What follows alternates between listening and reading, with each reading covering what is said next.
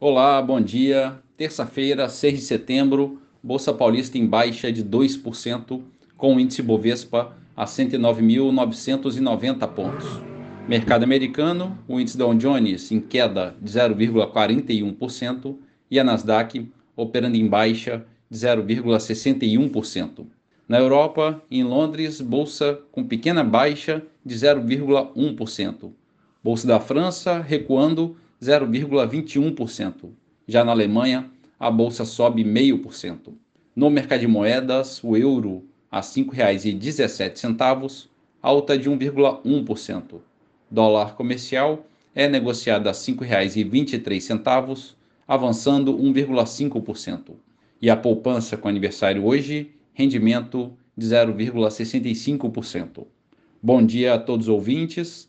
Marlo Barcelos para a CBN.